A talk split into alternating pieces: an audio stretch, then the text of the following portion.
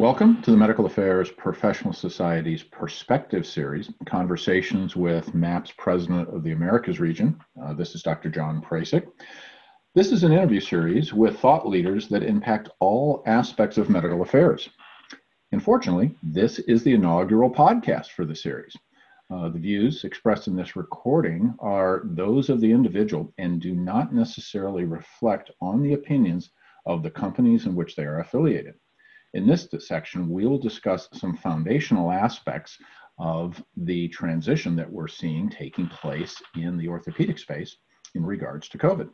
So let's get started. As I said, this is the first installment of what is going to be a two part podcast. And it's an interview with Patrick Vega on his recent OrthoWorld article entitled, entitled How COVID 19 Disruption accelerates orthopedic opportunities in ambulatory surgery. First, we'll start out with some quick introductions. Patrick, it's great to have you. Patrick, would you provide our audience with just a very brief uh, introduction? Sure. Thank you very much, Dr. Pracyk. I appreciate the opportunity to talk to your membership today and to share the perspectives of um, frontline providers and to some degree um, vendors in the space. I have, excuse me, worked in healthcare for more than 20 years, most of that in orthopedics, spine, and neurosciences, conducting strategic assessments, planning, development, and implementation with hospitals, health systems, and physician practices across the country, and have had the opportunity to work in most parts of the country I currently am employed as the Director of Orthopedic Consulting with Vizient, a large group purchasing organization that has multiple subsidiaries that span data collection and analysis, as I said, group purchasing, and strategy and assessment.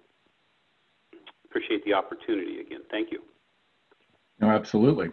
Uh, this is John Pracyk. I am the president of the Americas region for the Medical Affairs Professional Society. We are an organization of some 3,700 plus medical affairs professionals from all aspects of the career spectrum, uh, and we represent over 200 companies. Uh, my day job is that I work for Johnson & Johnson, specifically DePuy Synthes, which is the orthopedic company of Johnson & Johnson. And there I serve as the integrated leader of preclinical research, clinical research, and medical affairs for DePuy Synthes Spine. So, Patrick, it's an absolute pleasure to have you with us. I'm going to start out with the very first question is, is why is the topic of COVID 19 disruption moving orthopedic opportunities for ambulatory surgery important to our MAPS membership? Well, the, it's important to all of healthcare in terms of the impact of COVID. As we have seen, there has been a substantial and long lasting uh, impact of COVID 19. Uh, first off, relative to orthopedics, really shut down um, all elective procedures in virtually all hospitals across the country due to concerns about the spread of COVID. Um, this has caused tremendous uh, operational, financial, um, and medical staff strain across the country. And also, it has uh, impacted uh, companies that sell into this particular market. For many hospitals and health systems, orthopedics and spine represents a substantial portion of their revenues. And as I mentioned a moment ago, elective procedures represent a majority of their surgical procedures and most profitable. So, relative to hospitals, health systems, and physician practices, and those companies, particularly orthopedic and spine vendors, this represents both an economic uh, loss as well as a, a, substantial challenge in terms of how to recover from it. Uh, presumably, this would apply across much of the MAPS membership relative to other companies that have um, that have lost opportunity because their services or products are not being purchased by hospitals and health systems. No, thank you very much, Patrick. I think our MAPS membership is predominantly pharmaceuticals, but we also have life science, we have diagnostic devices, we have implantable devices representing two major sectors of medtech. Uh, as also, uh, we're seeing that those lines are starting to blur, where pharmaceutical companies are looking at combination products.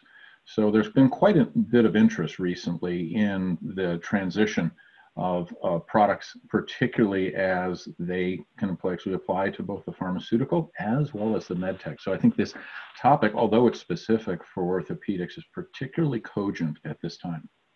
So let's let's dig into it a little bit. You've written a column for OrthoWorld. it's a vendor manufacturer facing publication with an audience of over a thousand industry experts.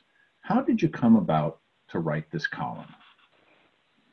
I've had a relationship with OrthoWorld for probably about 10 years, uh, periodically writing columns around orthopedics and spine. And then I was approached two years ago by their chief content officer about the opportunity to bring more of a provider perspective to the publication.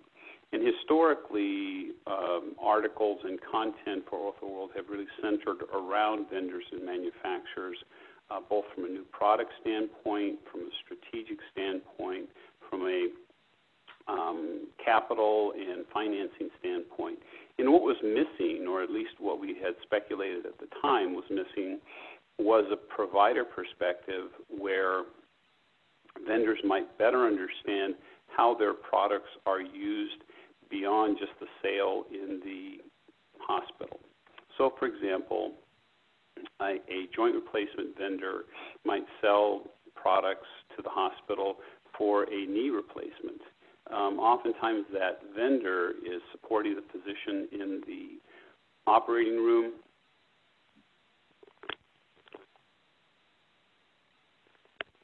supporting the physician in the operating room with technical expertise, access to various sizes of products, and so on. But they really oftentimes don't have much of a view beyond um, the operating room and providing the invoice to the hospital and being paid. So um, one of the one of the uh, approaches and um, perspectives that I wanted to share with vendors and manufacturers is, for example, how do you navigate the value analysis process? For those folks in MAPS that aren't familiar with that, that's really a product evaluation process where a combination of physicians, hospital executives, purchasing, and perhaps finance people will review new products to ensure that they meet safety and clinical needs and um, either accept or reject them for use in the organization. Oftentimes, vendors don't have much view to this. They might be asked for data or for capabilities for their products, but they don't have much of a view to what happens. And so I'm thinking back to a column that I wrote in 2019 about how small companies can navigate the value analysis process. And that provided some insights to them on whom they might contact how they might strategically approach that process. So it's really about bringing provider level insights into the organizations, the vendor and the manufacturer organizations. Um, in addition to that, Dr. Pracyk, one of the other phenomena that I have seen is that whereas maybe 15, 20 years ago, vendors were selling to the individual physician, perhaps somebody in supply chain or purchasing, now oftentimes those particular uh, processes and approvals are being done on a uh, integrated delivery network or multiple hospital basis, maybe regionally, maybe even nationally, where there is many more individuals that evaluate the products and ha- they have much better access to data in terms of that evaluation process. So my contention has been through a series of articles that I've written is that from the vendor and manufacturer standpoint, this also requires some additional supplemental skills that sometimes direct sales representatives don't have, and that would be the ability to navigate these other parts of the organization. Hope that's helpful. No, it's it's absolutely helpful. And framing it up uh, so that our MAPS colleagues from the pharmaceutical side understand what is a very common process on the medtech side is that the value analysis committees really had their foundations within the pharmacy and therapeutics committees. So the P&T committees and the value analysis committees are analogous, one for the pharma world and the other for the medtech world. So let's transition a little bit to ambulatory services. Can you give us a brief history of ambulatory services in orthopedics and spine? Certainly. So when we talk about ambulatory services, we're talking about everything that happens outside the hospital walls.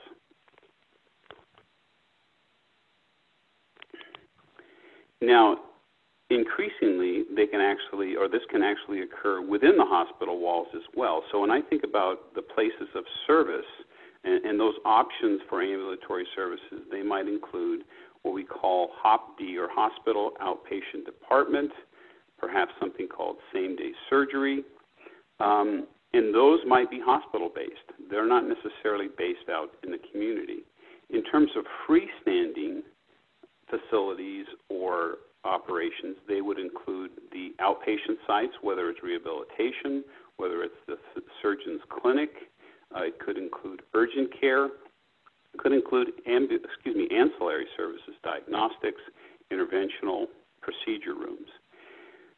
From the standpoint of the ambulatory surgery centers, or ASCs, the common shorthand, they would be comprised of really driven by um, an ownership model, whether they're exclusively physician owned, whether they are jointly owned and managed by a ambulatory surgery center ownership model, uh, where they might co-venture with physicians.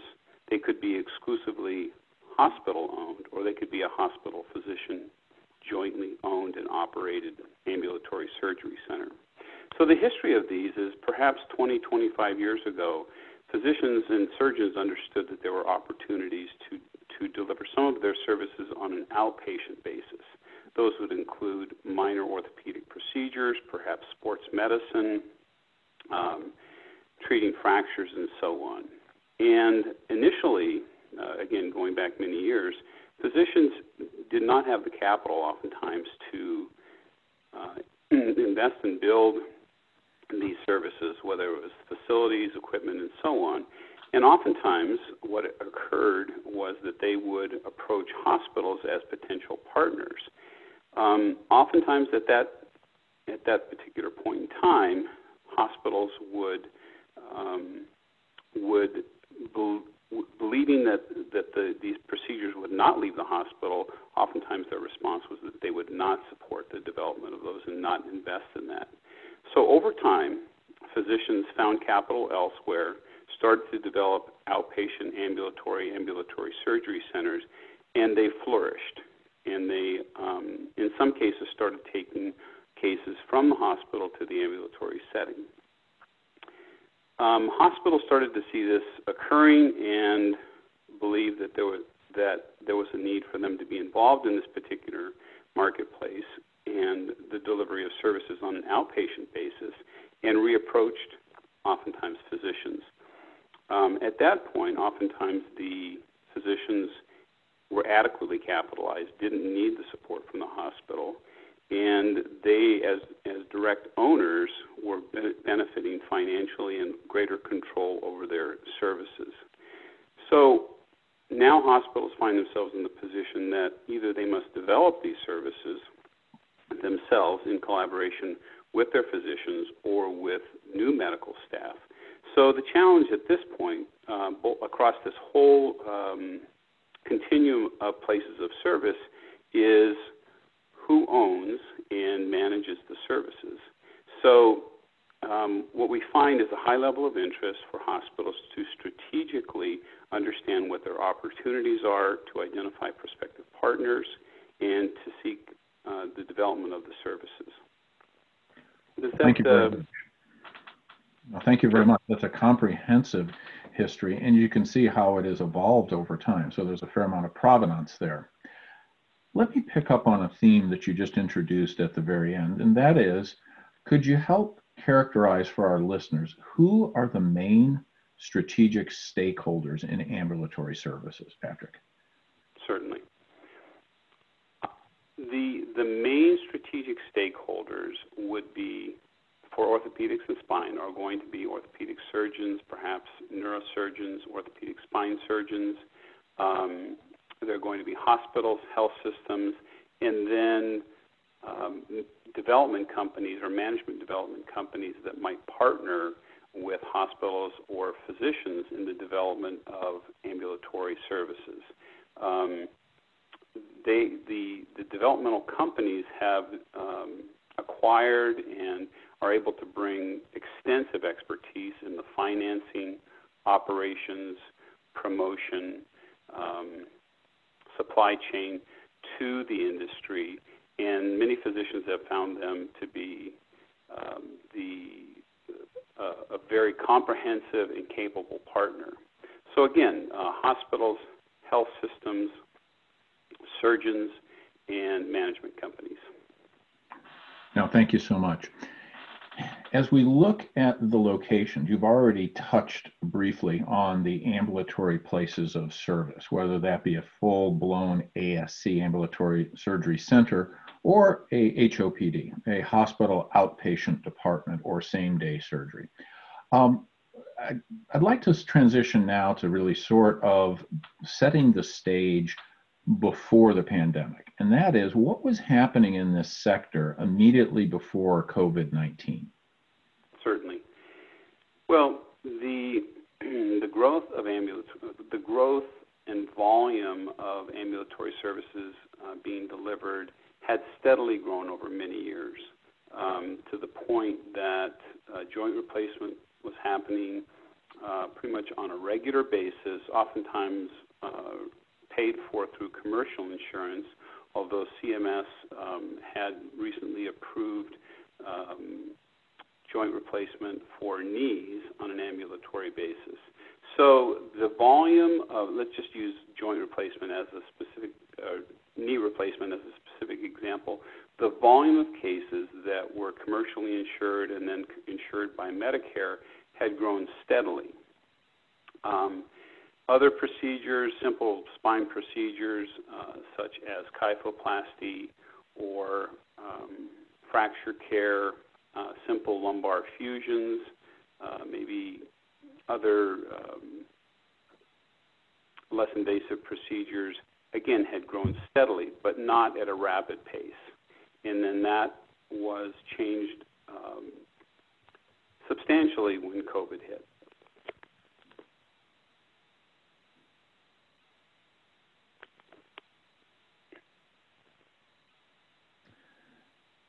Thank you so much. With regards to the two or three critical COVID 19 impacts on ambulatory care, can you help frame up for our listeners what have been really the things that have uh, affected ambulatory care? Obviously, to begin with, surgeries weren't being done. There was a moratorium uh, and prevention and suspension of elective surgery. But as that has started to unfold, help now characterize what you were learning uh, for this sector of the market as cases started to return. Correct, correct. So um, probably you, you, cited probably the number one um, factor, and that is that elective cases were essentially um, brought to a standstill by COVID. That hospitals did not want to take the risk of um, exposing patients to COVID, both their as well as their staff. So the discontinuation of the elective procedures, which in orthopedics and spine represents a vast majority of the procedures that were done on an inpatient basis. So those procedures not being able to be done on an inpatient basis conceivably provided an opportunity for them to be done on an ambulatory basis. Um, the other uh, factors that might be included here would be patient fears. So oftentimes patients uh, have expressed fears about going on the campus of a hospital for fear of being infected. Um, the other uh, fa- another factor would be that uh, if patients still wanted, for example, a hip replacement or a joint replacement, they might be looking at months of waiting for the hospital to open and remobilize their surgical services versus being done on an ambulatory basis. So, really, the combination of the three the discontinuation of elective procedures for the inpatient basis, patient fears of going on campus, and then the availability of these procedures that historically had been done on an inpatient basis conceivably could now be done safely for a select group of patients. I would add, Dr. Pracyk, that for patients to be qualified for their procedure to be done on an ambulatory basis, they were likely going to face more scrutiny in terms of uh, evaluation of comorbidities, patient risk factors. Um, so, not every patient that was appropriate for an inpatient joint replacement, for example, would necessarily be appropriate and clinically safe to be done on an ambulatory basis. Is that helpful? Very helpful. So there's going to be a subset that will be able to migrate to the ambulatory setting, and potentially that could free up uh, operating room throughput uh, back at the main hospital. That's very helpful. As we're winding down this first podcast, I'm going to come to the final question, and that is what are the strategic and tactical considerations for this topic of COVID 19 disruption accelerating the orthopedic opportunities for ambulatory surgery? Sure, sure. Good question. Um, I think the top strategic and tactical considerations would apply to both the inpatient setting and the outpatient setting. So, for example, um, one of the things that, that I often recommend hospitals and health systems and physician practices is to really have an accurate and thorough assessment, both of the opportunity, which, inc- which might include things such as demand in the marketplace for the procedures they're contemplating uh, providing on ambulatory basis, um, insurance, access, and so on, as well as understanding what assets they have. Do they have ambulatory space currently? How's it being used? Is it appropriately licensed? Is it appropriately staffed? And I think from a from a from the standpoint of um, evaluation and understanding assets, it's a rather simple focus. It's, it's, it's both simple and complex. And it's really not for, for hospitals and health systems and for physician practice, it's not necessarily a shift away from inpatient, but an addition of system, structure, and resources to include ambulatory services. My own perspective over the years is that oftentimes hospitals and health systems, because there are so many problems um, and challenges day in and day out, that oftentimes they are preoccupied with with um, simple financial survival in their particular marketplace that oftentimes they're not able to marshal the focus to really apply resource, resources in an intentional and deliberate fashion and go through the process of assessment. Again, understanding the opportunity, understanding the assets, and understanding the relationships with their surgeons. So I would say that probably on a uh, an overarching basis that um, probably a primary recommendation that I would make to hospitals, health systems, and to vendors for that for, for, that matter is to really understand what is the opportunity for each of them respectively. In some cases, they're going to be common themes like products, services, patient access. In other ones, that are going to be specifically focused, let's say, for example, on vendors. I think that oftentimes, when, particularly when surgeons are uh, comprise ownership for an ambulatory surgery center, they become less brand sensitive because the, they're more at risk for the financing and the, and the financial performance. So again, I would circle back to it's really about strategic assessment, understanding current position and opportunity. Well, thank you very much, Patrick. That has been most comprehensive foundational work uh, to help our listeners understand this migration of orthopedic services to an ambulatory environment. Well, this is going to wrap up our first podcast, uh, first segment, I should say, of a two part podcast on this topic. My guest has been Patrick Vega, uh, Senior Director at Vizient Consulting. And he has been talking to us about his recent OrthoWorld article entitled How COVID 19 Disruption Accelerates orthopedic opportunities in ambulatory surgery. We will make a link available to this publication on both of these podcasts. But until next time, thank you so much, Patrick. And thank you, our listeners, for tuning in to this very first of Perspectives Conversations with MAPS President of the Americas region. And we look forward to listening to you soon. Thank you.